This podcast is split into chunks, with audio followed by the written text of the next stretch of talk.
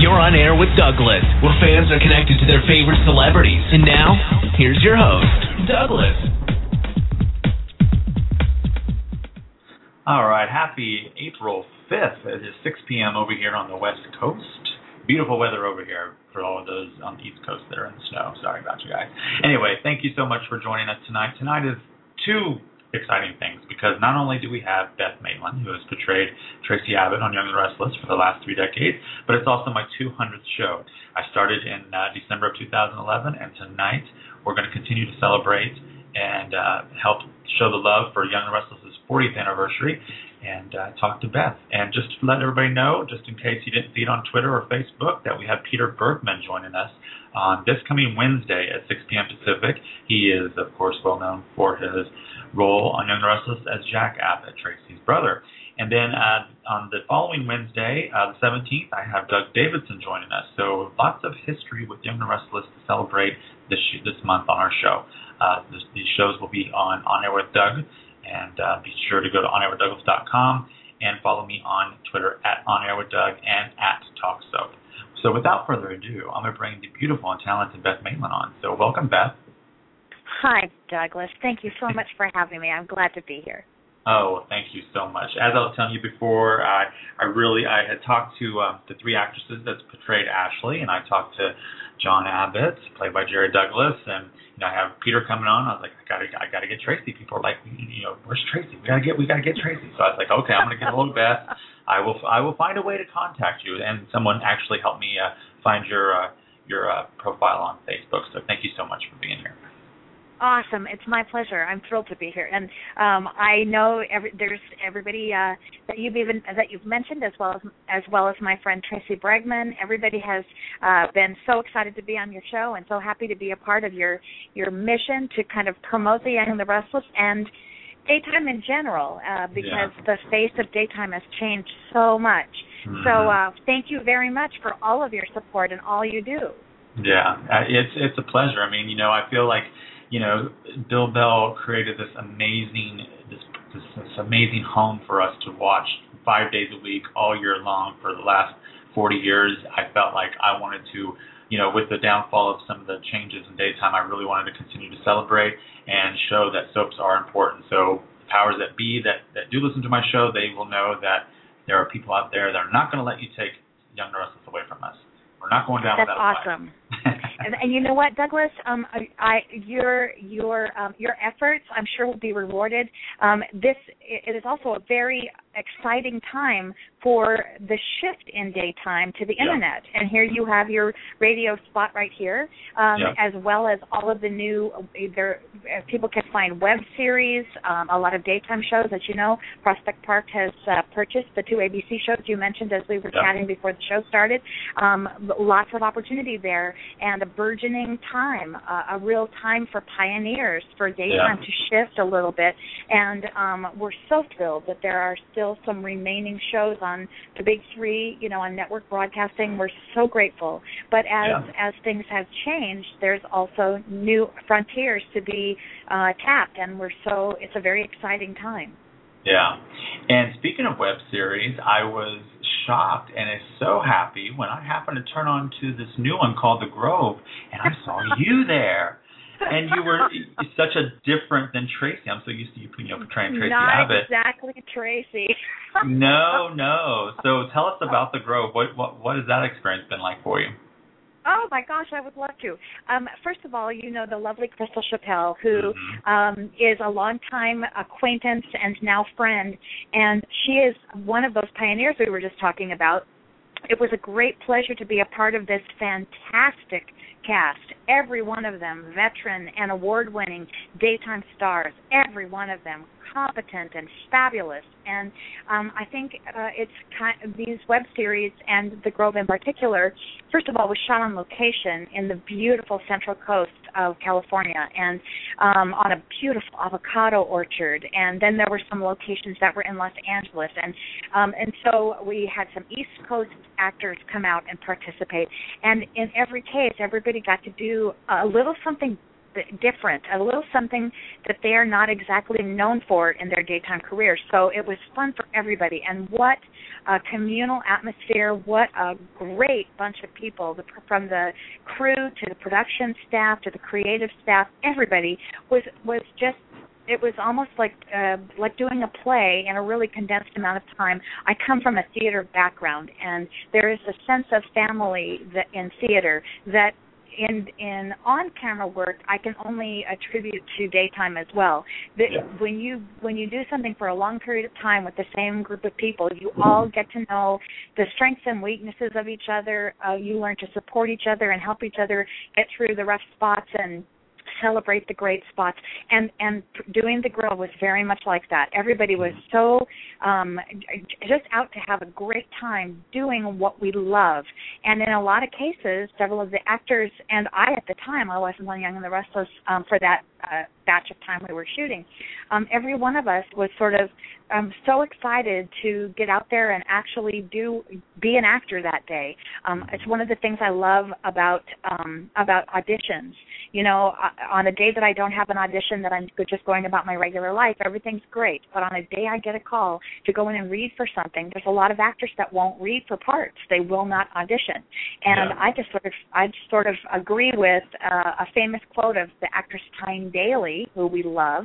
Oh, um, who says I just I wake up in the morning and today's the day I get to go be an actor. And um, it's not it's not so much about being paid for it, it's about getting to work out, getting to do what you love. Exactly. And for anybody and who have, has, oh, I'm, I'm sorry.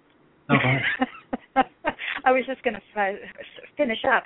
The role that I got to play on The Grove, it's the character of Gloria, um, is so not Traci. And um, Crystal and I had talked about this. They had a couple of other actors in mind, and and she wasn't sure if if I could do it, if my fans would like it, you know, if if I would sort of make that fit because it's so different than the Traci I I uh, that everyone knows me for, and we decided to give it a try.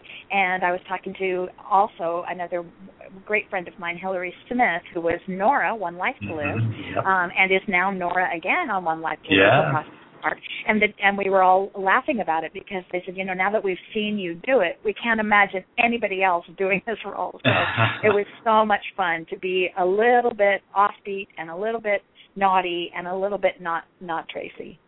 Yeah. Well, for anybody who's out there that has not seen it, it is a 70 minute pilot mini movie, and it's on YouTube. But you can go to the Grove, the series.com, and you can get all the information and watch it there. You can watch it on any of your devices that carry uh, YouTube apps because it's it's really a lot of fun. And, you, and what's funny, you you play. I, I think if I got this right, it's been a while since I watched it. You play. Uh, uh, well, people know Christian LeBlanc as Michael Baldwin, but don't you play his mm-hmm. mom? I play his stepmother. Oh, stepmother. That's right, stepmother. Yes. So it was yes. neat to see not only you in this role, but Christian in a totally different role than what I'm used to as you know what we're used to as Michael Baldwin. So. Uh, exactly right. Kind of a young punk, kind of brawler, kind of manipulator. It was everybody, like I said, got a chance to do something so different than they normally play. Who wouldn't show up for that? oh, I know. Crystal is really, I believe, you know, gosh, I can't even, I can't come up with the right adjective, but she is really the one to go to for web soaps. I mean, she's created uh, Venice. She's done The Grove. Uh, she's mm-hmm. done. Um, I went blank on the other one that she did, but she's she's part of like a bunch of these, and she's really pioneered a lot of doors for showing success of web series, and they're now they're You're moving absolutely everywhere. right you're absolutely right. She even has a situation comedy in um, in development right now for a similar idea, um, that for a, for a web series, but but an entirely different. Uh, it's not a soap opera. It's not a continuing drama. It's a it's an actual sitcom. So yeah. that could be very exciting as well.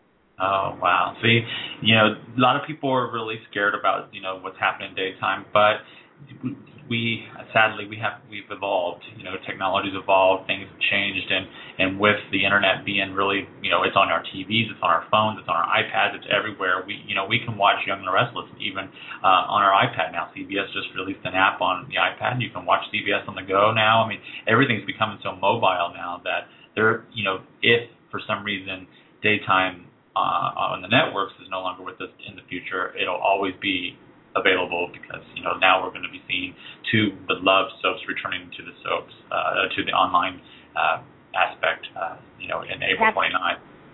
That's right. That's exactly right. And, and I think um, I'm so thrilled that the networks are also seeing. Uh, I think there's also the possibility of them developing YouTube channels as well as iTunes channels for the, each individual network as well. Mm-hmm. There's there's some rumor about that perhaps going on, and it's wonderful that they also realize this opportunity. Uh you're too young probably to remember this, but back in the 80s, um, when when there were just the networks and then local little um, like uh, local broadcasting companies, there might be there were the big three, and then there might be one or two other based on the market, the part of the country you live in, uh, smaller little local channels that had mm-hmm. programming mm-hmm. as well that got syndicated series and had their own news and talk shows. Back in the 80s, before cable, that's what cable was. Just like the internet is now, a new frontier. Nobody knew how it was going to settle. Nobody knew about. All of a sudden, there are paying movie channels, and now those same movie channels are developing into buying their own uh, programming and it took a couple of you know it took a decade or two for things to sort of settle in and it was a but it was a very amazing frightening but wonderful time and yeah. and i really hope that we can if we can be positive about it and look at it in that way there is uh there i think that the internet is going to prove to be that as well it's going to be the new frontier like like cable was in the 80s um exactly. if we can uh, express that simile i think that the internet is going to be the new place for all kinds of opportunity.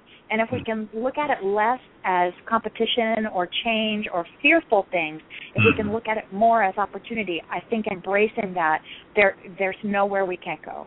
Exactly. Well, you you you hit it right there with that. So, um, and I and I and the fans, you know, you know, they were kind of leery at first with Prospect Park because it didn't happen last year when it was originally going to happen. But now that it's mm-hmm. all up and there's billboards up in LA now, I mean it's it's good to go. You know, I'm I'm very excited and uh, I didn't I, you know as I was telling you before I watched just CBS. So I've been growing up I watched that whole lineup. I didn't watch the ABC show. So um, now with them coming back, I'll I'll start watching them because you know it's something new and exciting. But I'm happy for the, the the the fans that you know that was brought back. Now if we could just get Guiding Light and As the World Turns back, I'd be happy. and, and that uh, was a CBS show, so the deal yeah. wasn't made. That was those were specifically made with ABC. Yeah. But but but there will I'm sure with a show that was in existence and now has been canceled, there's a lot of licensing issues. There's a lot of problems yeah. with that. But yeah. but again, you know, if there's where there's a will, there's a way. Perhaps it's not insurmountable. Yeah. All right. Well, let's go back in time a little bit and go back to the beginning. Uh, when when Beth was a little girl, did she want to be an actress growing up when she grew up? Absolutely. Oh my gosh, really? absolutely. Yeah. I I um in the in the 70s when I was a kid, um it was a, a time when they call it latchkey children. It was when both parents were finally, for the first time, out of the home, and moms were all at work, and everybody was in the workplace. So kids just, you know, came home from school and let themselves in, and and after homework every day after school i watched old movies i sang to all my mom's albums. There are people listening that don't know what an album is. the actual vinyl on a turntable, and I sang all the songs to Sound of Music and all the songs to West Side Story. And and um, I had a tremendous fantasy life, a tremendous a tremendous um, uh, imagination, uh, uh, active youth. And lots of really great um, people in my life that that encouraged me to watch old movies and to be raised on the movies of the 40s and um, wonderful MGM actors and um, 20th Century Fox actors, um, Katharine Hepburn and Jimmy Stewart and Judy Garland and um, I was so fortunate to have that kind of input and background. I'm a very musical family. My da- my mom was a singer. My dad played the piano, and there was music in our house all the time. And so, um, when I was 13, I did my first play. It was the summer where I grew up in Arizona. They did not have junior high. You went through eighth grade uh, in elementary school, and you went straight into four-year high school. So mm-hmm. during that bridge, an English teacher of mine suggested that I take a summer acting workshop that was sponsored by the community but but was run by the acting teacher at the high school I would go to. And we did Arthur Miller's The Crucible and I didn't know what an audition was and I didn't want to appear stupid, so I just made something I went home and prepared something that I made up. and and um I got a speaking role in the very first play that I auditioned for, and it, it began a lifelong relationship. I'm still he is my mentor. Um, Mr. Jim Newcomer in uh, Arizona, in Scottsdale, Arizona, is still building sets for the, the local um, performance performing arts centers and Arizona State University. He's still in a you know has retired from teaching, but is very active still in theater life. And I knew from my first step on a stage that that's what I wanted to do. And I it was a very odd thing. I just I never I could never place myself in an office for very long or in, behind the you know as a bank teller or as a nurse or a secretary I could never see myself in one place for too long. I was afraid I would get bored. And to me pl- playing other roles um, was a constant challenge, a constant inspiration, and very honestly, I was a little uh, uncomfortable in my own skin. Mm-hmm. It was very Traci in my teen years that you know I was shy a little bit and a little overweight and a little uncomfortable about like we all are if it's not our weight. I think that was what attracted people to Traci so much is that it could be your your nose is too big or your ears stick out or you have acne or your hair's too curly and you can't control it. I mean there's something about um going through puberty and being a young teenager that everyone could relate to in Traci.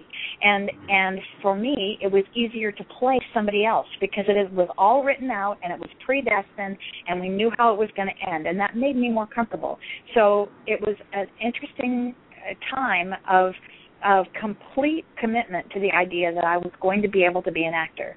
And my mm-hmm. parents, I didn't have a show business family. I had, you know, arts in the home, but I we lived in Arizona. I'm I was born in Rapid City, South Dakota.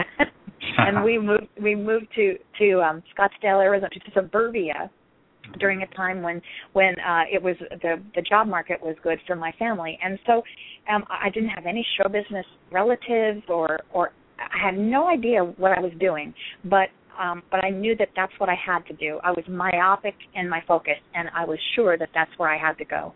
I went for a couple of years to Arizona State University and I sang um in their lyric opera program. So I it was I was in the music theater department, so that my major instrument was my voice, and then I was a, a theater was like a partial. It was part of the major, the degree program. Uh, so I had theater classes. I sang in all their operas and all their musicals. I got to do plays from time to time. And by the time I moved to California, I had been in over 80 productions already. So oh, wow. that was yeah, that was my sort of my early years. And I moved to California um, I studied with John Davidson Singer Summer Camp for two years. John Davidson at the, that time in the early 80s was a giant star. He was headlining in Vegas. He was hosting the Tonight Show. He had his own talk show. He had game shows that he hosted. He he was everywhere. And um, he and his wife decided they wanted to give back. And so for a couple of years, on Catalina Island, he had a, a four week program for young singers. And you had to audition, and if you were accepted, there were several sessions a summer. You spent four weeks on Catalina, and all of John's friends came and spoke to us, coached us. Andy Williams was there, Toni Tennille came. I mean, it was all these great 80s singers that John was working with in Vegas all volunteered. Florence Henderson came, Jim Nabors came, all these, all of his friends from Vegas, who were big, giant stars then, came yeah. and shared uh, with all of us. And we did five shows a weekend at an amphitheater in Avalon Bay, which is the main little port on Catalina. So we did five shows a weekend and built acts, nightclub acts. Mm-hmm. And so um it was from that tremendous experience and all of a sudden I knew people in Los Angeles. I knew music directors and accompanists and musicians and so by the time I settled here and started uh in film school and started uh auditioning and looking around for a, a, a place to be myself, um I it was the perfect way to get me out here with a few contacts and a lot of drive and commitment and um, in a, a very short time, by I think four years almost to the month, um, I had a job on The Young and the Restless. Wow. It was it was I worked in a casting office, and someone saw me in a play at night. I was singing in a musical, and they said, you know, I know you don't have an agent, um, but I heard about this audition. Do you want me to make a call and set an appointment up for you? And so I went on my lunch hour, and uh, uh, that was I think on a Tuesday. On Thursday, they gave me a call back. I had to go back at lunch and read for the producers. And on Friday, they uh so Thursday night I had to come back that afternoon after work for a screen test. Uh-huh. And they gave me the job on Friday, and I started on Monday. Wow. Talk about And right was- place, right time. uh, crazy and and timing was crucial they had already seen a bunch of girls and they hadn't found just the right one they were building the abbott family around at the time the actor terry lester played the role of jack they were building jack a family. And Mhm. they had hired jerry douglas uh, you've probably heard some of this from the Ashleys and from the John. They had hired Jerry Douglas, but they were looking for girls to be his sisters. And um, I was sort of the last person they saw before they thought, you know, out of these few, I'm sure we'll find something. And one of the producers sort of took a liking to me and came to my dressing room and coached me for my for my screen test. And um, I was only supposed to work for the summer. They signed me to a three month um it was a it was a longer term contract but they told me it would probably only be for the three months because it was an odd thing to cast a, a, a, a character like that a Mhm. very non beautiful soapy character like that they weren't sure how it was going to be received and the response was overwhelming and um coming up uh, this next month we are finishing my 30th year on the young and the restless That is unbelievable. Can you believe where's the time gone? I do not know. I feel like that same girl. I don't photograph the same way, but oh, you're beautiful. You're beautiful. Um, so you know, work. You know, the late Bill Bell, bless him. He was such. He's such an iconic, uh, day, you know, player in, in daytime, and he really, you know, paved the way for so many people. Well, what What did you learn uh, from him? um tell me who I- I'm you you I did not hear who you're asking me about. Oh, I'm sorry. Oh, oh I'm sorry. Uh, Bill Bell. Oh, Bill, of course. Um, I wasn't sure, and I and this is very funny because um, somebody asked me a question, and I thought I was talking about Bill, and it, they, their question was about Jerry Douglas, and my and the answer, although similar, was quite different. but sometimes on ra- you know on the radio with our connection and our I know. uh, uh, whatever. I, I missed the the question. Okay, um, I it's an interesting thing. I was hired um, with a, a very strong executive producer in the Los Angeles area uh, that was sort of responsible for hiring me, and I didn't meet Bill Bell until six months into me being in the role. Um, Oh. he li- at the time he lived in Chicago. I'm sure that you've heard some of this before too. Um, he li- he and his family lived in Chicago, and he um, had already been uh, instrumental in Days of Our Lives and um, and developing Young and the Restless, and had had been around so much that his his wife Lee um, had a, a talk show in the local market in Chicago. And so their family lived there so that she could uh, be the host of her talk show um, in that market. And um, he came to town for something, perhaps an anniversary party or perhaps a holiday party. And um my first meeting with Bill Bell, I had no idea even what he looked like. Was we were I, I was finishing scenes and we were walking through the hallway that leads from uh one stage to the other. And you've been there, so you know that we Yeah. all of our sets are permanently on two sound stages. And so Mhm. there's a there's a big elephant door between the two stages, and we were walking from like the morning half of the day into the afternoon half of the day, and this handsome blonde man in a suit came rushing up to me and threw his arms around me and lifted me off the floor, and I had no idea who he was, and I was gasping for air, and it was Mr. Bill Bell, and he Oh. um, he was very complimentary and so excited about how the Abbott family was sort of forming up. We we all of us in those early years, um, those early weeks even, um, made a great commitment to getting together socially. Um, Terry Lester at the time was a, a, uh, an opera singer and a pianist. So we would meet and and have dinner at his house, the Abbott family, and we'd sing around the piano. And uh, Jerry Douglas, as you know, is a singer, and it was so much fun in those. And it's so exciting at such an exciting time in daytime. The 80s, in my mind, were sort of the heyday of soaps, and Yeah. there were there were 13, 14, 15 soap operas on the air, and it was such an exciting time. And it, and um, and Bill was um, at the top of the heap, and he he really, uh, I think of if, of all things, he taught me to not think selfishly as an individual character. That soap Mhm. operas only work as uh, if if one character can impact a huge diverse range of other characters and other stories throughout the general arc of the show. So you can never take yourself too seriously, your own storyline too seriously. You've always got to be looking for opportunities as an actor to play a connection with somebody else surprising, someone else unexpected, someone else maybe even non scripted. And mm-hmm. although it doesn't always work out, I think one time I had a, a an odd sort of um transitionary scene with Melody Thomas. Traci and Nikki meet at the coffee shop and she's about to marry Jack and it was kind of she needed someone to talk to. And it was kind of an, an interesting and very unusual um little little transition transitional scene.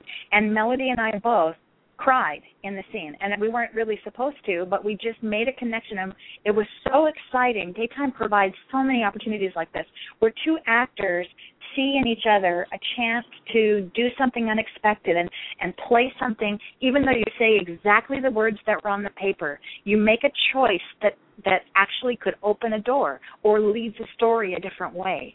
It's mm-hmm. so exciting to be in a continuing role that you've in my case played for 30 years, and as you know, so many of the other actors on the show and other daytime shows have played for decades longer than I.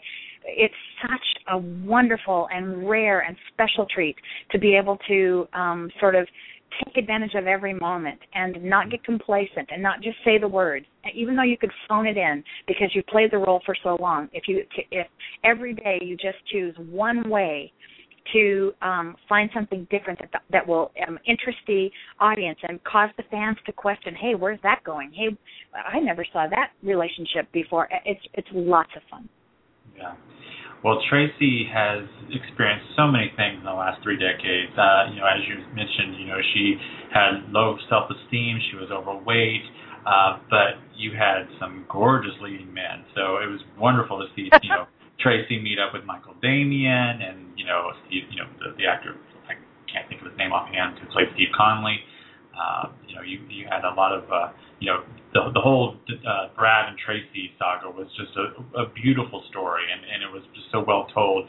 And you know you got you you your your sto- your uh, character has uh, you know one thing about Bill Bell he wrote uh, a lot of stuff about social issues just like his uh, his wife's uh, you know talk show talked uh, you know talked about uh, hot topics, and so there were there were stories with uh, with your with you where uh, you got high and uh, uh, you got in a car crash, and then there was uh, became addicted to diet pills, and you were suicidal. I mean, you, your your your character touched a lot of different aspects, and I love the fact that Bill Bell wrote things that were important to people. Like you know, every summer there used to be the that that teen driven storyline, you know, like mm-hmm. AIDS and pregnancy and abortion and that kind of thing. And Traci's just been through so much stuff, and I must say, I mean, and I, I don't, and we'll and we'll talk about Colleen, uh, Traci's daughter, in a minute. But when when Colleen died, that was some of your best work uh, ever of over those years. And I mean, you were back. You know, you had been gone for the show for a while, but you came back for quite a you know quite a while. And uh, when when you found out that your your on screen daughter was going to die, um, what was that like? As a um, as, it, it's so interesting. There are there are lots of actors on the show who have relationships because they're there more often than I am with mm-hmm. writers and with the network and with the uh, executive producers, and they kind of sometimes it's to the best interest of the telling the story to let that actor know where it's going. Nobody mm-hmm. ever tells me anything. Oh. So so when I it's fine, but it's fine. It's great because the the outcome, the the residual effect is that um, I can be in the moment as things are sort of happening. I know literally a week in advance of how I'm of when I'm going to play it when I receive my copy of the script. That's when I know. Nobody has ever leaked a storyline to me or told me oh, Colleen is going to die in a few episodes. I didn't know. And so it was actually really kind of good. I have a beautiful 17 year old daughter who's about to graduate from high school, and um, she's a musician. She's getting ready to um, start college in the fall, and I'm so proud of her. And and playing that role, it was just three or four years ago. She was, you know, a, a a young teenager, and yeah. although Colleen was probably 10 years older in the storyline, it was really difficult to find that place as a mother losing her only child Mhm. to have a beautiful only child daughter sitting at home, you know, batting her big blue eyes at me when I walk through the door, and try to stay in that place of in, of intense loss and intense pain and absolute um, gut wrenching heartache, and and and it was 30 episodes over the course of several months. Yeah. I think I think I cried every episode I was in. Yeah. I think I cried for at least 25 of those 30 episodes. I know. I remember. I remember that. I mean, I just was like, wow, you were you were hitting it out of the ballpark. I mean, that was just phenomenal. but- and that's you, that's why you got your uh, Emmy. I mean, not not from that storyline because you got it you know several years before, but you're an Emmy uh, winning uh, award winning actress, so you got it in you. Yeah, I do. And and in fact, I think that the very thing, having her having my beautiful daughter sitting at home was what kept me able to be connected and go that deep and be that um uh, be that entrenched in what pain that would be as a mother. It's every parent's worst nightmare Oh, and worst fear. And and um and I'll tell you in an odd way, it saves so much money, Douglas, on therapy. to just be able to cry it out at work. oh wow. Yeah. but but um it, but literally um to be able to I I studied a kind of acting that is not the method. It is not about staying in that place for you know the whole six months you're on a film project. I Mhm. I learned a very technical kind of acting where you can just turn it off and go home. And and I think most um daytime actors uh, they we kind of joke and call it the minute rice school of acting because you have to do everything so quickly under and and faster and faster every passing year because of the time constraints and the budget constraints and it just it it's um it it was certainly a, a jewel in my crown it was one of my most appreciated most outstanding um storylines for me as a, as an actor to have experienced. I'm so grateful for it. And it was and it wasn't anything like the stuff i used to play when i was doing all those teen stories. Those were yeah i was the trauma victim and everything awful always happened to me. But but somehow decades later as as a mature woman who has had life experience it every minute of it informs an opportunity to play a storyline like that. I loved it Wow. Well, you mentioned Terry Lester a few minutes ago, and we got. I just wanted to ask you. You know, when you think back to uh, to, to working with Terry, what was he like? Well, you know, he was so very different than working with Peter, and I want to finish with talking about Peter for a minute, if you don't mind. Oh, go ahead. Terry was Terry was a, a very um, interesting and multifaceted guy. He he thought he was going to grow up to be a diplomat. He spoke fluent Russian. He was, like I said, a, a, an opera singer, concert pianist, and he was his father was in politics in his home state, and he was such an interesting guy. But he was also very interestingly a guy who was really hard to connect with on an emotional level, except as an actor. So as a person, as a friend, and all those years I knew him, um, we we were we knew each other well, and we knew each other working together. But we didn't. I didn't know what he was feeling at any given time, or what he thought about things. Beyond just chit chat, he was not a person who easily let people in. Mm.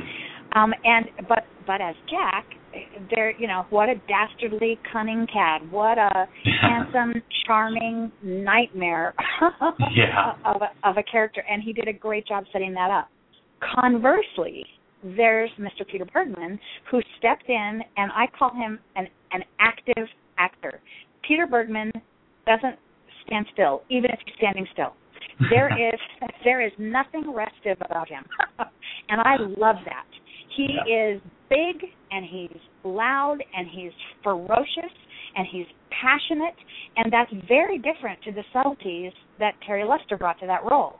So reinventing Jack Abbott, Peter just chewed it up and spit it out and made his way as an entirely different character within the confines of the facts. Yeah. And um, and he, on the other hand, is very emotional as a person and a friend.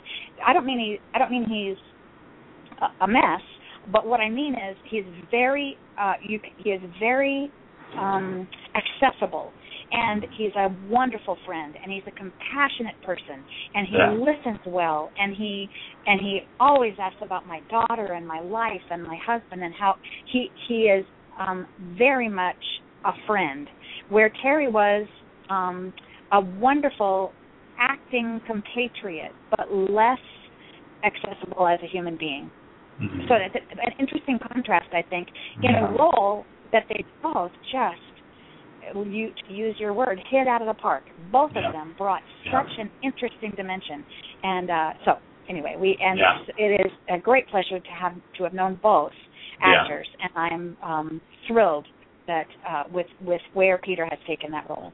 Yeah, definitely. Now, now we got to talk about the cat fights with Miss Tracey Bregman, who plays Lauren Fenmore.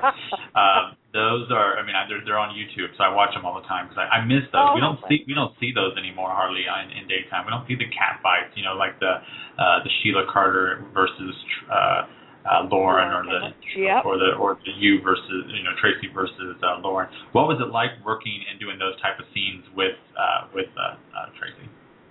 Uh, it was there is nothing I liked better, and and I think that she would say the same thing. Um, we we were have and still are have always been, although we played arch rivals, we have always been very close friends, and Mhm. we even we even lived uh, about a block apart.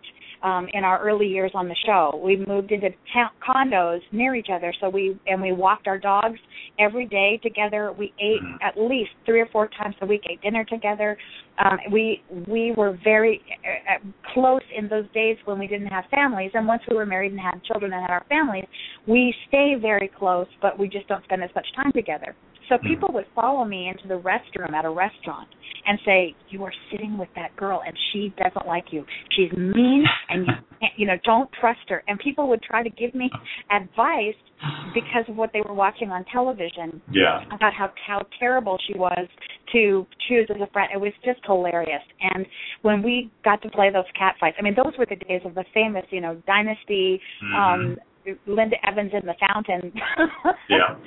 rolling on the floor, uh, uh, cat fights.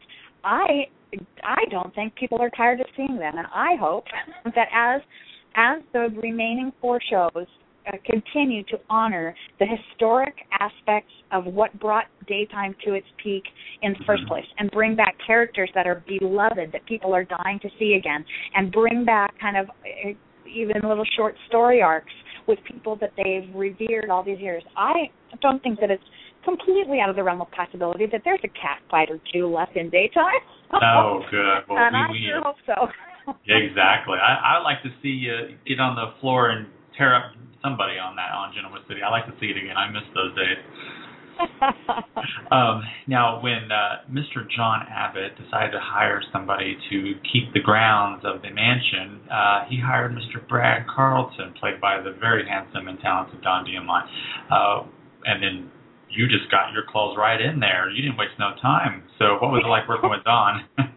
it was fantastic, and I don't know if it was me that was wasting the time. I think that the whole point at the beginning was to have him be a social climber, and that he was just so um awesome in the role that they you never knew quite if Brad was good or bad, but he always made the right choice. Um Mhm. and and so that was always so much fun about that one little conundrum about whether when he was a pool boy, was he really after Traci for her money, for the power, for a job at the big company? What was he really, really after? Don Diamont is one of the great human beings on the planet. Uh, he is not my type, thank God. or I certainly would have, or I certainly would have lost my heart to Don Diamont, um, who remains just uh, having uh, so much um, joy and compassion, especially for young people. He loves his family and his children. He is so fun in the role on Bold and the Beautiful, and Mhm. he and he, here is a guy who will admit right off the bat, I'm not. He started in daytime, wasn't a very good actor. He had been done one role on The Fall Guy as an Elvis impersonator, and has been a model. And so, uh, the the amount of range and heart that he put into learning to to be a gifted actor, he took his his um his advantages how, how very handsome he is and how very charming he is and his confidence and he really made that into a lifetime career. And I admire him with every fiber. I just he's a terrific, terrific guy, and it was a great pleasure. Everybody usually in the in the 80s and 90s, the first question in an interview is, "Who's the best kisser, Don Diamont, Michael or Greg Wrangler?" Um, who is the actor that plays Steve Conley? Also oh, yeah. very handsome, lovely guy, and and um, and it's so funny for a character like Traci to and and again part of her charm, part of what gives you know the we're in your living room five days a week and it's all about fantasy it's all about what could be it's all about um passion and love and hope and romance and power and money and and it and corruption and appointment and it and it's so interesting to pick a role like Traci in a daytime drama and put her with gorgeous men who find something to like in her even though it isn't certainly uh, the typical relationship. And yeah. um and and what a pleasure that is to play. Oh yes now we we we, get, we got to make sure we cover all the Abbotts. What what um, you know when you think back working with Eileen, you know she she's portrayed Ashley the majority of the years as, as well as Sherry and Brenda. Uh, so what was it like working with? Uh, what is it like working with Eileen? You know what? We we went through sort of the middle part of our careers where she was off doing a couple of other shows, a nighttime series and movie, a couple movies and another soap opera, and um and it because of those early days you and I talked about a little while ago, with yeah. really relationship building in the amongst the core Abbott family, um, Eileen and I cannot see each other for years at a time and walk into the room into a room together, throw our arms around each other and cry. We we are we are um, somehow deeply linked by those Oh, I'm tearing up, Douglas. You can't tell because we're on the radio. we're we're so deeply linked through those early um, sort of formative years and that relationship building that we did and the and the competition we played as characters and the and the difficulties we as young women you know being very popular on a daytime show and learning about making money and learning about being actors and learning about being people. We had we had personal conflicts we had professional conflicts we had character conflicts. We went we've been through so much together that that although it's another situation where we don't see each other sometimes for a years, a couple of years at a time. But when we are together, we're like sisters because we almost are sisters. Exactly. Well, that is great to hear. And uh, you know, before we finish up with Young the Restless, I gotta we gotta talk. You know, one last thing about the the matriarch or the patriarch of the show, uh, uh, Jerry Douglas, who plays uh, your now ghost father, uh, John Abbott. what, what's it been like working with him? Um, he is, my father in real life is a saint among men, but he was not a strong, dominant male. Mm-hmm. And Jerry Douglas sort of took over raising me up. When mm-hmm. we when he became my TV father, for I think for Eileen as well, and possibly for Terry, although Terry had a lot more confidence because he had been doing this, doing uh, daytime and being an actor longer. But yeah. I think Jerry Douglas took us on and took us into his family, and we are his daughters. yeah. he gave us advice whether we wanted it or not. He gave us um laughs and uh joy and tears. He um welcomed us with open arms. He encouraged us and scolded us. I remember uh, an Abbott. You remember the Abbott breakfast scene? Oh yes. Which I were a that. regular Yes, were were they were a regular thing for years and years and years. It was uh, in almost every, at least once a week, there was an Abbott breakfast scene, and Jack ate through the entire thing, Mhm. which talked with food in his mouth, and everybody else hashed out everything they were going through. Mhm. I remember Eileen and I were not getting along very well personally for a short time, and I said something snarky at an Abbott breakfast scene, and Mr. Jerry Douglas looked at me and he said, "Mind your business." and I shut my mouth. Oh, the, wow. the Father has spoken. So he, I have the happiest memories, the warmest feelings for Mr. Jerry Douglas, who, like I said, just took us on. yeah.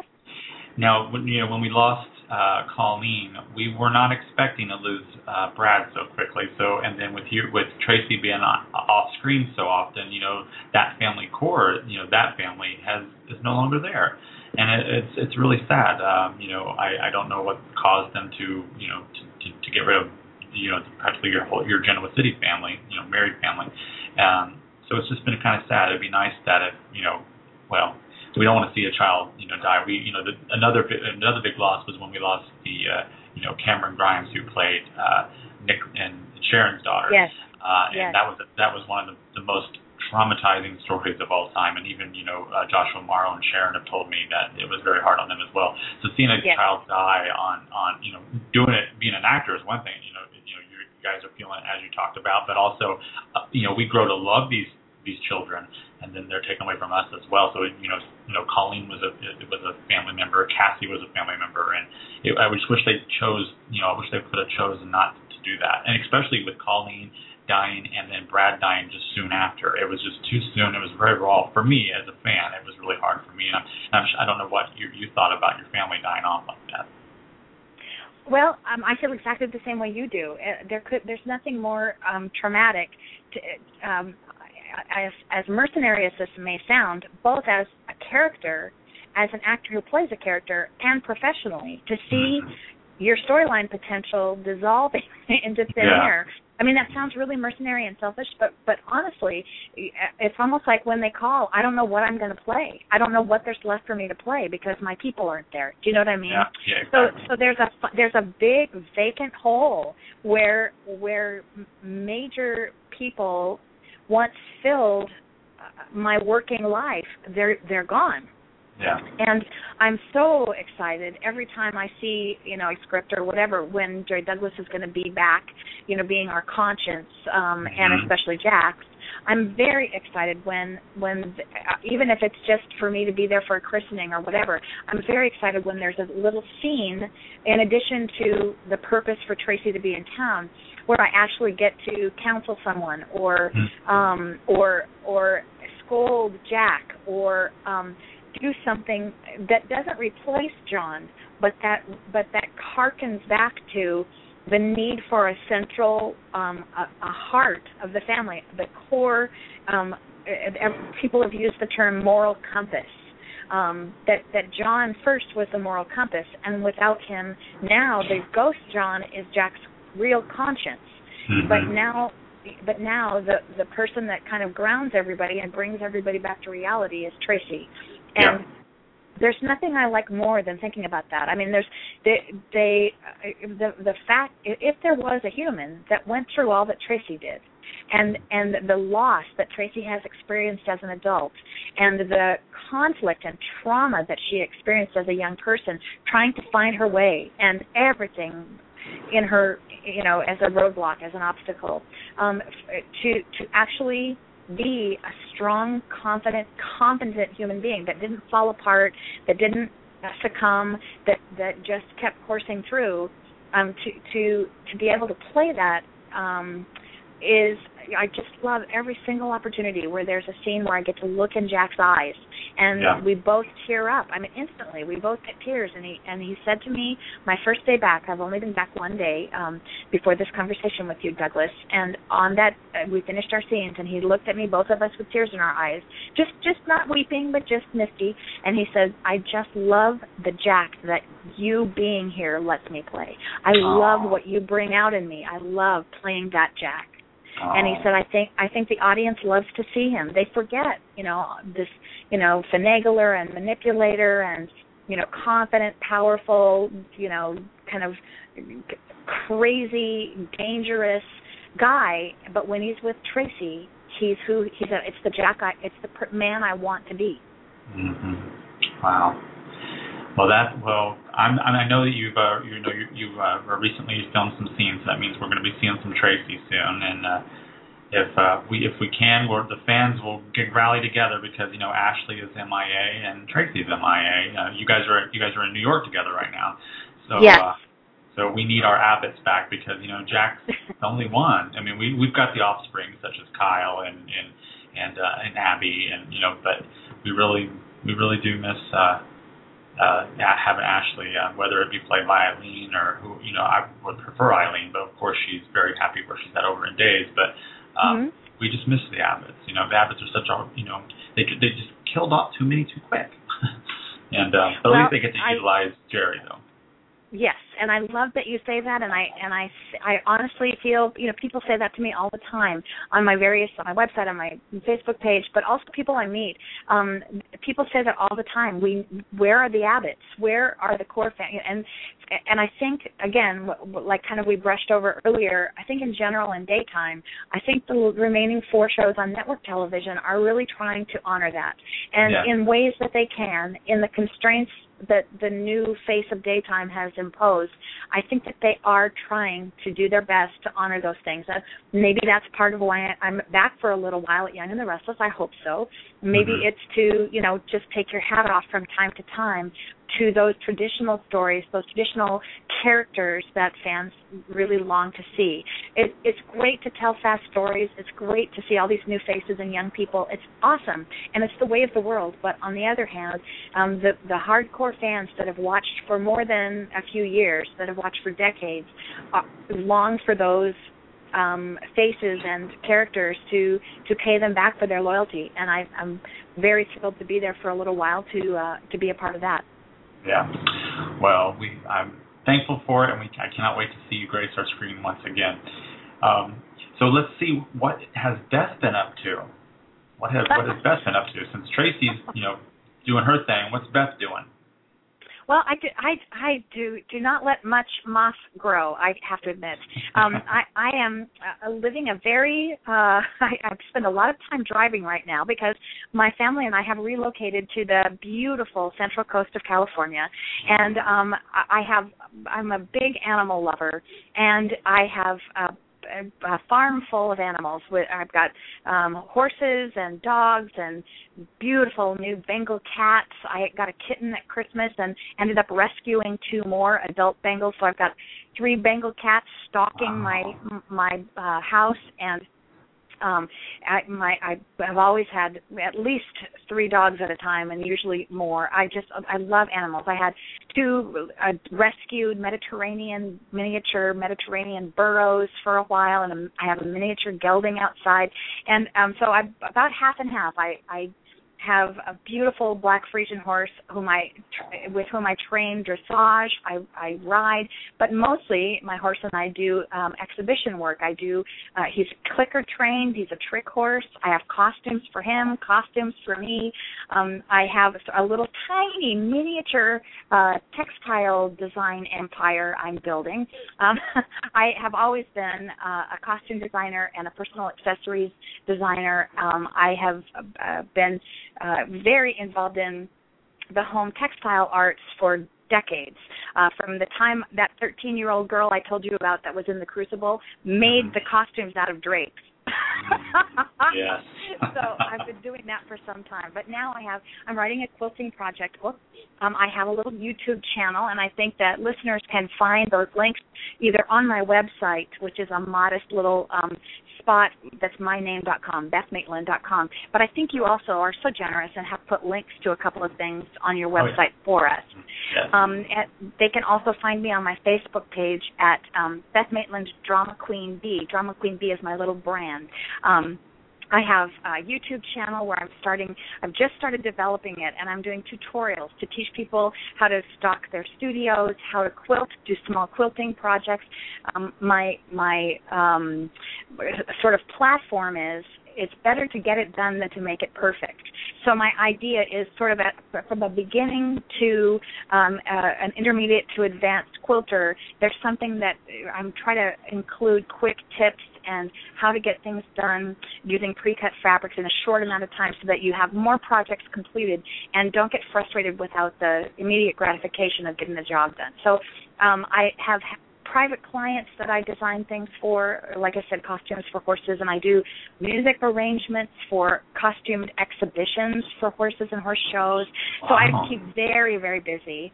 In addition, I'm also I have a little production job. I work behind the camera also, and I work on sitcoms. And um, right now, it's a great break for me. Sitcom season is over until July, but I have just finished um, Shake It Up for Disney. Uh, this was our third season on, on Shake It Up, which is a, a Disney show about two teenage dancers. Mm-hmm. And um, I also just finished Baby Daddy, which is a darling show for ABC Family, and um, have worked on sitcoms back since the days of um, one of my first shows was um, um, oh boy, I worked on Caroline in the City. I worked on Third Rock from the Sun.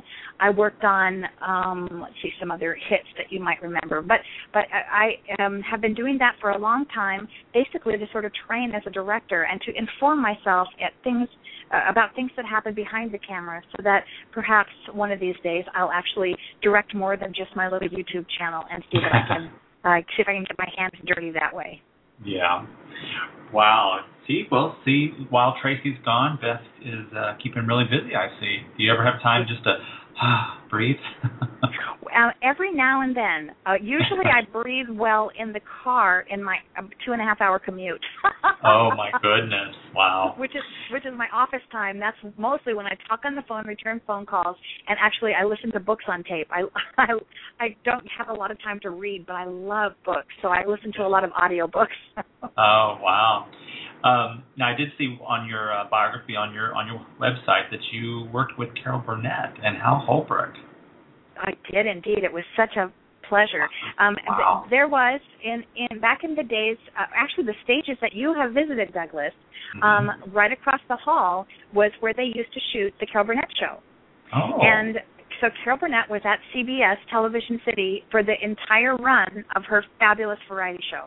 Mm. And so in the 80s, um, late 80s, maybe early 90s, but I think it was the very end of the 80s. Um, Carol was uh, had decided to buy the property for ABC of the play, the Neil Simon play Plaza Suite. And um, in very in brief, instead of a male actor playing all three acts, playing all three different male roles in all three acts, she played all three female roles. And I think her leading men, one was Dabney Coleman, one was Hal Holbrook, and one was Richard Crenna. And I played uh, Hal Holbrook's secretary with whom he was having an affair in the middle act of Plaza Suite. And it was one of the most memorable moments of my career. Um, Carol could not be a smarter, more generous, welcoming actress and person. And she was she's as you may know, a big fan of ABC soaps. All My Children was her favorite show and she's appeared on it several times. Mm-hmm. Carol had just written a book and her daughters were CBS soap fans. So her daughters became friendly with me, and uh, we asked Carol to to sign um, my her biography for me. And she years later worked with my husband, who is a sound mixer right now. In fact, he's mixing General Hospital and um, did all of the sound mixing for for All My Children, for which he won an Emmy when they moved to Los Angeles. So the whole time All My Children was out here, he was their mixer. Um, but at any rate, he worked with her on a sitcom and came up to her and introduced himself. And I and he said, I just wanted to say hello from my wife, who worked with you on Plaza Suite, Beth. And be, she he didn't even have to finish my name. She said, Beth Maitland, I love her. She's darling. She was terrific, and what a nice woman. And I don't know how she does it, but she remembers the name of every camera operator, every boom man, every wow. person she's worked with. She's just amazing. And right next door to where we shoot Baby Daddy at CBS Radford. Next door is Hot in Cleveland.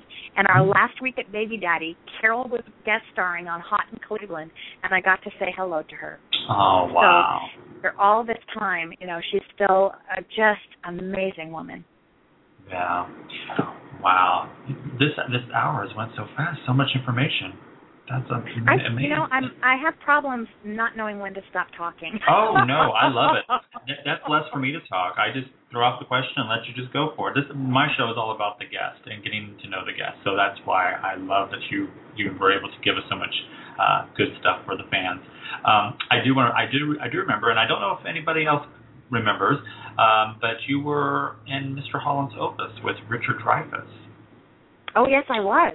And that I was one of my favorite films. Really? Yeah, well, a good film. It's it really speaks to all the things you and I talked about early in the show about my background in um mm-hmm. you know educational uh education and the arts and how imperative it is that we do not stop funding the arts in schools. Um and I was very proud to be a part of that. A very minuscule, really small little part of that project.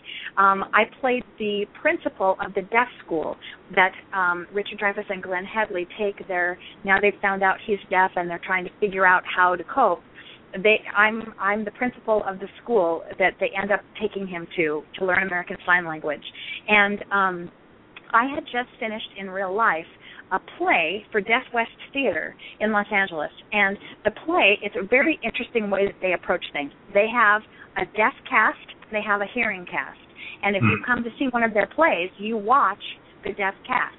The actors on stage are hearing impaired and they act using American Sign Language and do not speak. In a sound booth at the back of the theater, the hearing actors, myself and another actress, we did the, a production of, of Night Mother, um, mm-hmm. which is a two woman, very dramatic two woman play. Um, we sit in a sound booth in the back and we have headsets on and we have microphones in front of us like a radio play and we watch the actresses and we speak the role of each of our you know of our our specific character as the actresses the sign language actresses perform it so it's like double casting, and it's yeah. very complicated. Uh, but the hearing people, the the deaf people that come to hear the to, to see the show, just see the the obviously the deaf actors, and but the but the hearing people get headphones when they come into the theater, and there's it's a, a sound system provided by Sennheiser, and they get these headphones and they hear us while they're watching the the um, actors performing in American Sign Language. And I had just it's a, a brilliant way to present to all audiences the beauty of sign language, the talent of of this core of deaf actors, and um, so I had I had learned I'd been studying sign language for several years, and so someone that was involved in casting Mr. Holland's Opus had seen the play, and when they were looking for an actress who was a hearing speaking actress that could also fluently sign, she thought of me, and I never auditioned or anything. They just called me and booked me for the part, which was so much fun. Oh. We ah. shot in we shot in Portland. I was there for a couple of weeks. A beautiful city, and I had a great, great time. Oh yeah, it's such a great show. I mean, I bawl every time I watch it. It was just phenomenal, and and it's such an important film because music has been taken away from so many schools across the country, and it's just oh, it's just really heart wrenching to know that. You know, my son's 17, and when he was, in, you know, when he was in school, there just there's those options are not there like they were when you know you and I were younger, where we had band and we had keyboarding and all these different type of classes that just aren't there. And, uh, well, Douglas, honestly, it's one of the reasons that we moved to the Central Coast. My daughter, who's a musician, was so fortunate. There was a lady who volunteered from the third grade forward to have a little community district wide band for children. And my daughter participated in that playing flute. In junior high, they still had a small band program, and her hmm. flute teacher in junior high suggested she go on to bassoon. And then when by the time she got to high school, there was a band program, and it was but it was very expensive. You had to pay for it, thousands of dollars a year for the children to wow. participate in this band program. And my daughter had already sort of come to a decision that she wanted to be a music educator. And so um, we moved to the Central Coast where she would have more opportunity um, to not only be in band but also in choir. She just got back two weeks ago from singing at Carnegie Hall.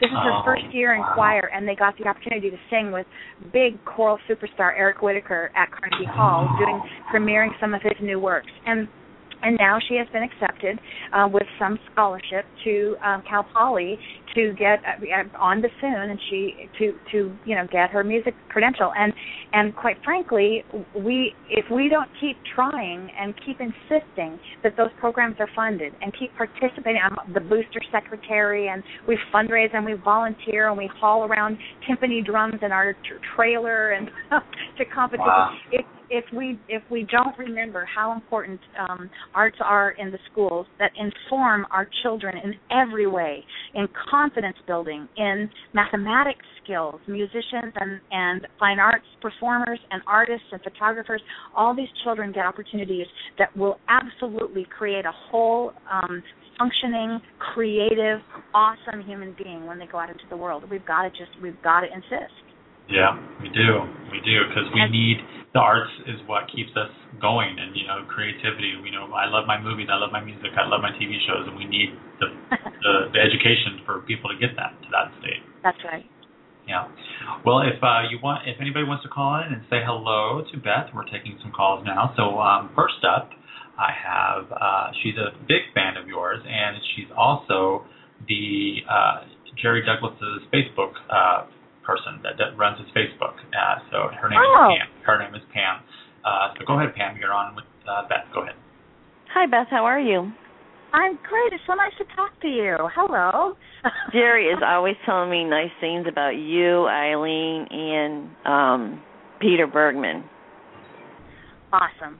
Well, you know, if you know Jerry well, which you obviously do to run to run his social yeah, media. I do his Facebook page, his Twitter, his fan page, everything.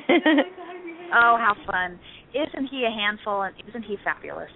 Yes, he's very nice, very nice. I wanted to ask you, what was your favorite storyline that you that uh, Traci was in? You know, uh, Douglas and I talked about it. I think it ha- would have to be the Colleen's death storyline. I think mm-hmm. there were great storylines. Most you know, second to that, in my early time at the show, I would have to say um, concerts with Danny and Lauren and Gina. Mm. I would have to say those concerts were so much fun. They were over the top exciting and so fun for us as young actors um, to to be able to go into Capitol Records and record you know music and and use other skills that you would not usually see in a in a a role you were playing on television that those were fabulous but i would say the most demanding but the most rewarding was the colleen storyline i know i just got talk, through talking to michael damian off another radio show and i was telling him i missed the concerts they were so nice here and i said with the with the young restless 40th anniversary i think they should have one this year I think that's a great idea. I'm available. And I wish they would bring your character. I wish they would bring your character back more often. I I miss Traci, and I'm sure many others do too. Well, you know, you're part so of the Abbott family, and you know Eileen's not on there, you know, because she's on days a lot. So, mm-hmm. you know, there's only Jack by himself. Well, we're we're hoping that we can mend some of that. I hope that part of this is about surrounding Jack with family again. And mm-hmm. um, like I said, I'm so happy to be there. And I I hope it goes on and on and on. Um, we don't always get to choose that, you know. We just yeah. uh, when they call, if we can do it, we do. Um, but uh, hopefully, the the powers that be are also thinking along those lines. I hope so for all of us. Oh. I want to ask you another question. I remember reading a long time ago that you had a bed and breakfast in. Do you still have it? Oh yeah, you know we did for 15 years. We sold it not too long ago. Um, I bought that bed and breakfast when I was newly married as a place for my mom and dad to kind of go for pre-retirement. My mom had struggled with cancer and she needed a little bit less stress in her life, and and mm-hmm. my folks wanted to retire to the mountains, the beautiful little western city of um, Prescott, Arizona, and so we bought uh, a Queen Anne Victorian home overlooking the courthouse square that was built in 1894, and we are very proud to have been its caretaker for 15 years. Um, I am sad wow. to say that my mom passed away from cancer, and a couple I'm of years so ago, and we thank you, and we sold My the mom passed away of cancer too. She ah, died. Oh, My mom died 79. I'm so sorry. Yeah. But um but on a happy note, my dad is still in the area and retired, uh sort of semi retired. He's still the business manager for the Chamber of Commerce in downtown Prescott. So he keeps his finger into tourism and all their activities in the square and he's Mm. doing just great. But um we no longer have the bed and breakfast, but we get to drive by the beautiful house that is now a private residence again. So some people bought it and they live there uh, most of the time uh, and use like a, a an office one of the people that bought it is a um I think he's a if he's not a senator, he's in the House of Representatives for the state of Arizona. And so they Mhm. use it as a campaign office as well. So it's just a beautiful old home. We were so happy to have it. I know. I saw pictures of it in Soap magazine, and it looked really beautiful. It was. well, thank you for taking the time to talk to me. Oh, I you're appreciate welcome. It's it. so nice to meet you. Absolutely. Thank you for uh, your questions, and thanks for listening, and thanks for all the stuff that you do for Jerry to help us promote the show, and that and that crusty old dad of mine. Thank you, Pam. Thank you, Doug. Bye. Bye bye. Uh, while you were talking to her, I wanted to because tonight's the 200th uh, show that I've done, so I was like, I wonder who my 100th show was, just to see. And ironically, it was the Ashley Abbott tribute show when I had Brenda, Eileen, and Shari on for two hours for the fans. So how coincidental is that? That's just crazy. That's awesome. That that is is, awesome. awesome, Douglas. Yeah, I'll I'll I'll send you in Facebook the link to that so you can hear that. It's a great show with all three of the actresses and all their takes on Ashley and everything, and uh, it's really it's, it was a lot of fun. How awesome. I would love it. All right, well we got one more caller, and her name is Pam as well. Wow. Go ahead. Well, hi, Beth. It's nice to meet you. Hi, Pam. Nice to meet you too. Thank you for calling in. Um, yeah, I've watched you since you came on. Uh, uh, I, I'm I'm having a fan moment right now. My mind's gone blank. Young and Yeah. restless. um, I mean, you were so inspirational to me. I've, I know we're not that far off in age, and you, Tra- well, I should say, Traci and I were going through a lot of the same things at the time, and I just, and if I start crying, forgive me, but uh you were such an inspiration, and like I said, my mind's going blank right now. I've I've had all this stuff I wanted to say to you. And- that's okay, Pam. But one of my main things, and uh, nobody will probably uh, like this, but um, and as much as I loved you, and as much as I loved Don Diamont, I never liked Traci with Brad. oh, well, you know, I I, that's pro- that's probably why they kept breaking us up. well, see, I thought Traci deserved better than him, and then when Traci got pregnant by him, that just upset me because I always thought that Traci should have had Danny's baby. I Oh, would have been happy, and when Colleen died, I probably would have, you know, just broke the TV. But um well, I mean- I'll tell you, it's it's an interest. That's a really interesting reaction, and you're not the first person that has said that to me. I think that it's what kind of Doug and I were talking about earlier. The character of Brad was always a little suspect. Everybody would, you know, we weren't exactly sure what his motives were all the time, and there a lot of times they would hint at him having a dark past and having come from kind of a bad background. And I think that there was always that sort of inkling that there there was something just not right um, in Brad's motives. And I, again, I think that's why a lot of, on the one hand, on the upside, Brad and Traci together was really hopeful for a lot of people because it told the story that it doesn't necessarily, um, it doesn't matter necessarily what you look like on the outside; it's who you are on the inside. And I think Right. that that was the the main story they wanted to tell. And then they get to satisfy people like you, Pam, when they break us up and um and send. I think at one of the breakups, the first breakup, Traci went off to college and left Brad. She left him and said, "We're all we'll always be friends. You mean so much to me, but I just I I don't think that we are destined to be together forever. I just don't think that we're perfect for each other." And when they made up uh and got back remarried, it was kind of a rebound odd thing. Remember that uh I think Brad had been married to Ashley in the Mhm. interim and um in sort of a a rekindling of I think it was sort of handing out band-aids. Brad was on the rebound, Traci was back and lonely and they had sort of a one night stand and she got pregnant. And so I think it was it was Brad doing the honorable thing, but again, not a relationship built on romantic passionate love, but but on respect and friendship and doing the right thing and then setting each other free when it was obvious that um that would be better for everyone.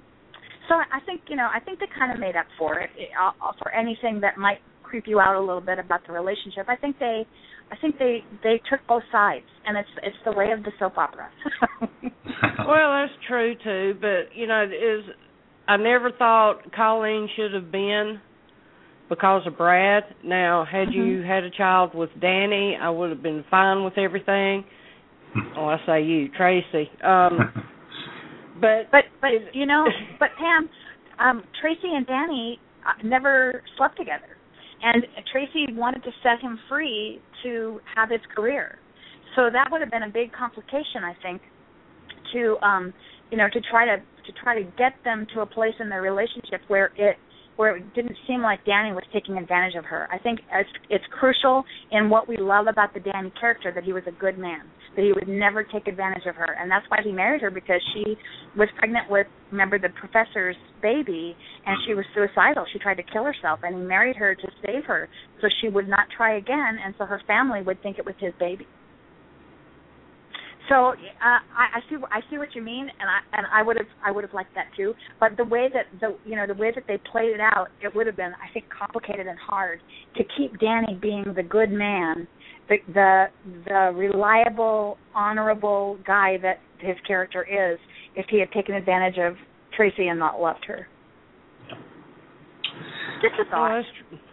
But there's a lot during that time that I don't remember, but um because that was so long ago, and that was back in the time I was killing brain cells. And but I, I don't. It just always stuck out with me. I, I always resented Colleen because of Brad, because Traci. I never thought Traci deserved him. Traci oh. always deserved better. Oh, thank and, you so much. well, she, she has a loving husband now. I do. he was naughty at first too, though, Douglas. Yeah. Remember, he, yeah. he was un- unfaithful at first, but I think he's on the straight and narrow so far. Sounds good. Well, thank you, Pam, so much for your call. Thank you. Uh, nice to talk you. to you. All, All right. right. Mm-hmm. Bye bye. Oh, that's fine. I forgot It to play is. my mid-show promo, so I'm gonna play that real quick. It's 20 seconds, and then I'll take this last caller, and we'll let you get on with your weekend. Okay, Beth? Sounds Here. great, Douglas. Be right back. Okay. For all the latest entertainment news, show schedule, and archive shows, check out onairwithdouglas.com. And would you like to be a guest co-host with Douglas? Just help book a guest, and you can spend the hour with the guest. Contact onairwithdouglas at gmail.com for more. Today's show is sponsored by soapstyle.com, where you can get all the latest fashion trends from daytimes to bold and the beautiful. For more information, go to soapstyle.com. Now back to the show. All right, our last caller tonight, April. She's a big fan of the show. April, you're on with Beth. Go ahead, and then we're gonna wrap up. Hello. Hi, April. Really How are you? enjoying. Fine. How are you? Good, good, good. I have really enjoyed listening uh, to the interview. I'm a newbie to uh, Y&R. I got the privilege to go with Doug to the uh, Y&R cake cutting ceremony and the talk and you know meet some of the people. And so since then, I uh, am a newbie to the show. But I really uh, admired. Uh, a lot of the work that you've done. It's just incredible. Um, how did you get involved with the production um, for the deaths that you were talking about? I just think that is so wonderful. May I ask how you got involved with that? I'm sorry. Involved involved with what that I was Uh, talking the about? pro- behind the camera production. Oh, the production work. Oh, thank you for asking that, April. um, actually, it's because of my husband, who's a sound mixer. When I was um, pregnant with my little daughter, who's now 17, and now she's my big daughter. Um, she's been taller than me since she was about 14. um, when I was pregnant with her, um, I was written out of The Young and the Restless because it didn't really go. I was not under contract, and it didn't really go with the storyline that, that they were uh, working on pres- at the time. And so I was Uh-huh. home with this infant child and my husband was concerned that I was um staying I was talking baby talk a little too much, I think. and he said, "Hey, I hear my- and so he he uh had an opening for someone on his own crew to come and do post production notations and do a job that had me sitting right next to the person who cut all the cameras and that's what I needed as uh, in- my uh quest to be a director I needed to know more about um what what they needed to have me deliver in editing and so my job that I do now is post production notes. I take notes about what how the um, time code matches to sync the audio and the video and there are camera shots involved. There are uh, when actors mess up a line i take notes about that. So i'm sort of my job is kind of clerical but technical too in the in the information i didn't have as an actor in front of the camera and uh I, I wasn't I didn't feel like I was confident enough with what I actually had to do as a technician to be a good director. So it was sort of with that in mind that I started being um uh, the job is called a recordist that I started doing production work. And because at the time my husband had left the music business and was working in sitcoms, I started doing sitcoms Uh-huh. and it was actually awesome because as an actor, I learned from the best. I got to watch some of the best actors uh, in sitcoms today, Mr. John Lithgow, um, Tony Danza, Wow. who um, just some amazing actors do it right, and then also some actors that just were doing it not quite so well.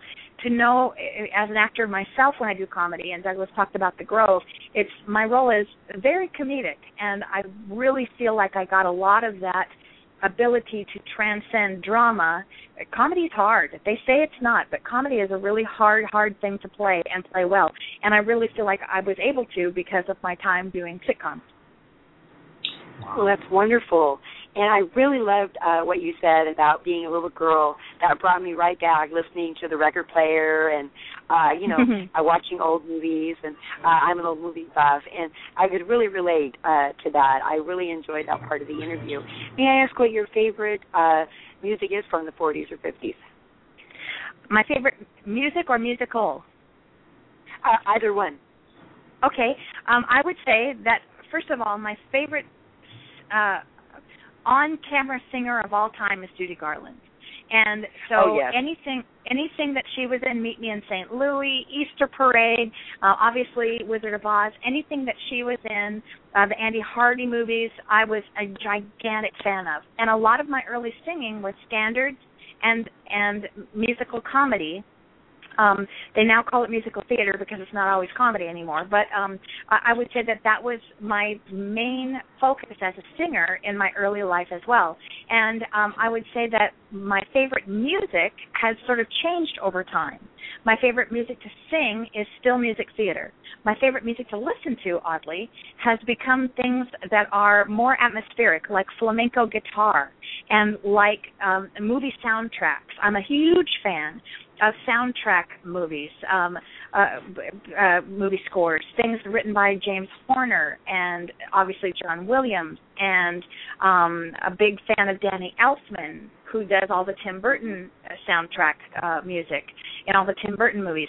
I've gotten to a point where I use a lot of that in projects that I do and in the dressage arrangements that I do exhibitions on my horse for, and so I've kind of shifted out of um, popular music and into sort of this film score cinematic music and just love it.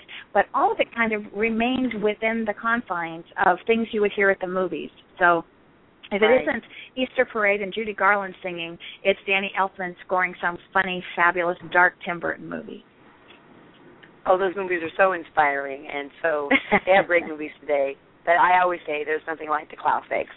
Uh, you know, they I, they were so much more simplistic, but I think back then they didn't have all the technical stuff, and it was just good old fashioned acting. I mean, they have wonderful things today, of course, but my heart always lies with the 40s and 50s and Judy Garland. As a child, did you feel you quite didn't know what it was? But did you feel that drawn to the entertainment industry, or absolutely, and uh, like we talked about, all those things, you know, sitting at home and watching movies. And I know, even still, I know every lyric to to all those those musicals I sang over and over and over again. And I have uh, on one of my uh major channels on my Sirius XM radio in my car on my long commute to and from Los Angeles to work. There's always the Broadway channel on, and and Oh, it's a, almost it's almost a joke among my friends. Um, I know lyrics. To, I can identify the musical right away from the first few bars of the of the song that comes on. So it absolutely impacted my my career, my my life choices, my desire to be an actor, my desire to be a singer. It absolutely informed who I am. Right. Wow. Do you feel if you were given one choice as to stay in the acting profession or the musical profession, is there one that you would choose above the other?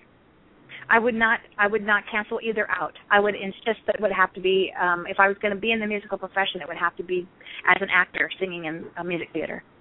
Oh, very nice. Right. Good for you. Well, thank you very much. It was an honor to, to speak with you, and uh, I'm a big fan, and I know Doug and Rob and everybody is, and I really admire uh, your work and look forward to seeing more in the future. Thank, Thank you, you April. so much. That is so nice. Thank, you. Have a good Thank evening. you. Talk to you soon. Bye bye. Bye bye. Uh, yeah, she mentioned Rob. Uh, Rob was uh, a part of my show for six months, and he was inspired by me, and, and actually I was inspired by somebody else who does something like this. So he's branched off, and and I saw, and uh, he is going to have you on the show, uh, or yeah, he's going to have you on the show later in the month. So if anybody's listening and didn't get a chance to call in tonight, uh, be sure to follow um, uh, Rad X Radio, which is Rob Anthony Dyer. Uh, everybody knows him here at the show uh, as my ex uh, best co-host I had. Uh, so you can catch it on I think it's April 27th or 29th, something like that. So get you get more Beth. You get Beth twice this month. twice in April. exactly. Well, and it's I, so nice of you. Before we go, I want to tell you it's so nice of you to be so supportive of of um, Rob and him branching off to do his own show. That's just awesome. There could be competition and there could be animosity, but you guys are both so so mutually supportive, and I just love that. Oh yes, uh, I mean he he he uh, like I was telling you before, my show originally started out just soap operas, and then I branched off and did some music. I'm doing music too, and I actually have a 2nd mm-hmm. show called Talk Soap, where all my returning soap opera guests are going to be on that show. So like if you come back in the future, it'll be on my Talk Soap show. And uh, he brought he's a musician and he's very knowledgeable. He's been watching uh, Young Restless the same amount of time as I did, and I, he really was a great asset.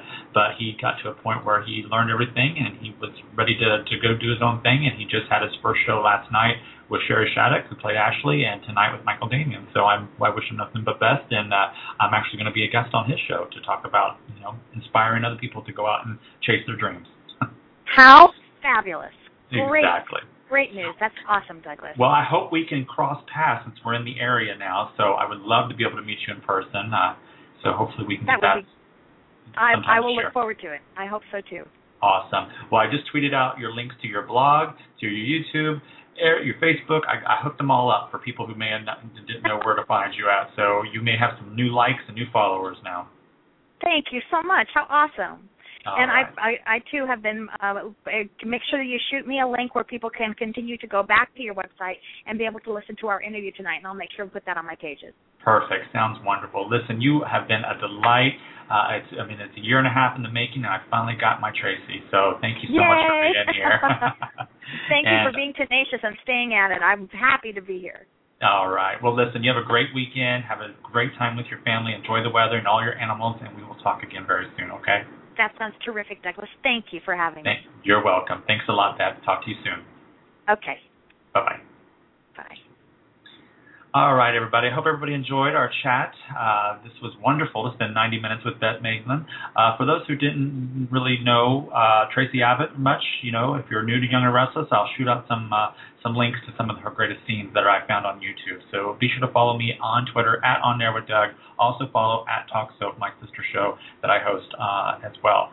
So speaking of that, uh, we will be back on Sunday at 3 p.m. Pacific, 6 p.m. Eastern to uh, to do our weekly talk soap, which Rob is a part of. Scotia will be with us, and Marie, as we cover all four daytime shows and also web series, including the two that are returning. All My Children, One Life to Live, next uh, end of this month. So uh, be sure to tune in then. And then just to give you a little update on who's coming, I just want to let you know next Wednesday, Peter Bergman, Jack Abbott will be with me, and then the following Wednesday, uh, Doug Davidson, who plays Paul Williams, will be with me uh, here on uh, on air with Douglas. And then over on Talk Soap, uh, on uh, let's see here, we just had Tristan Rogers on. So if you missed Tristan Rogers, be sure to go to talksoap.info so you can listen to that interview right on the front page.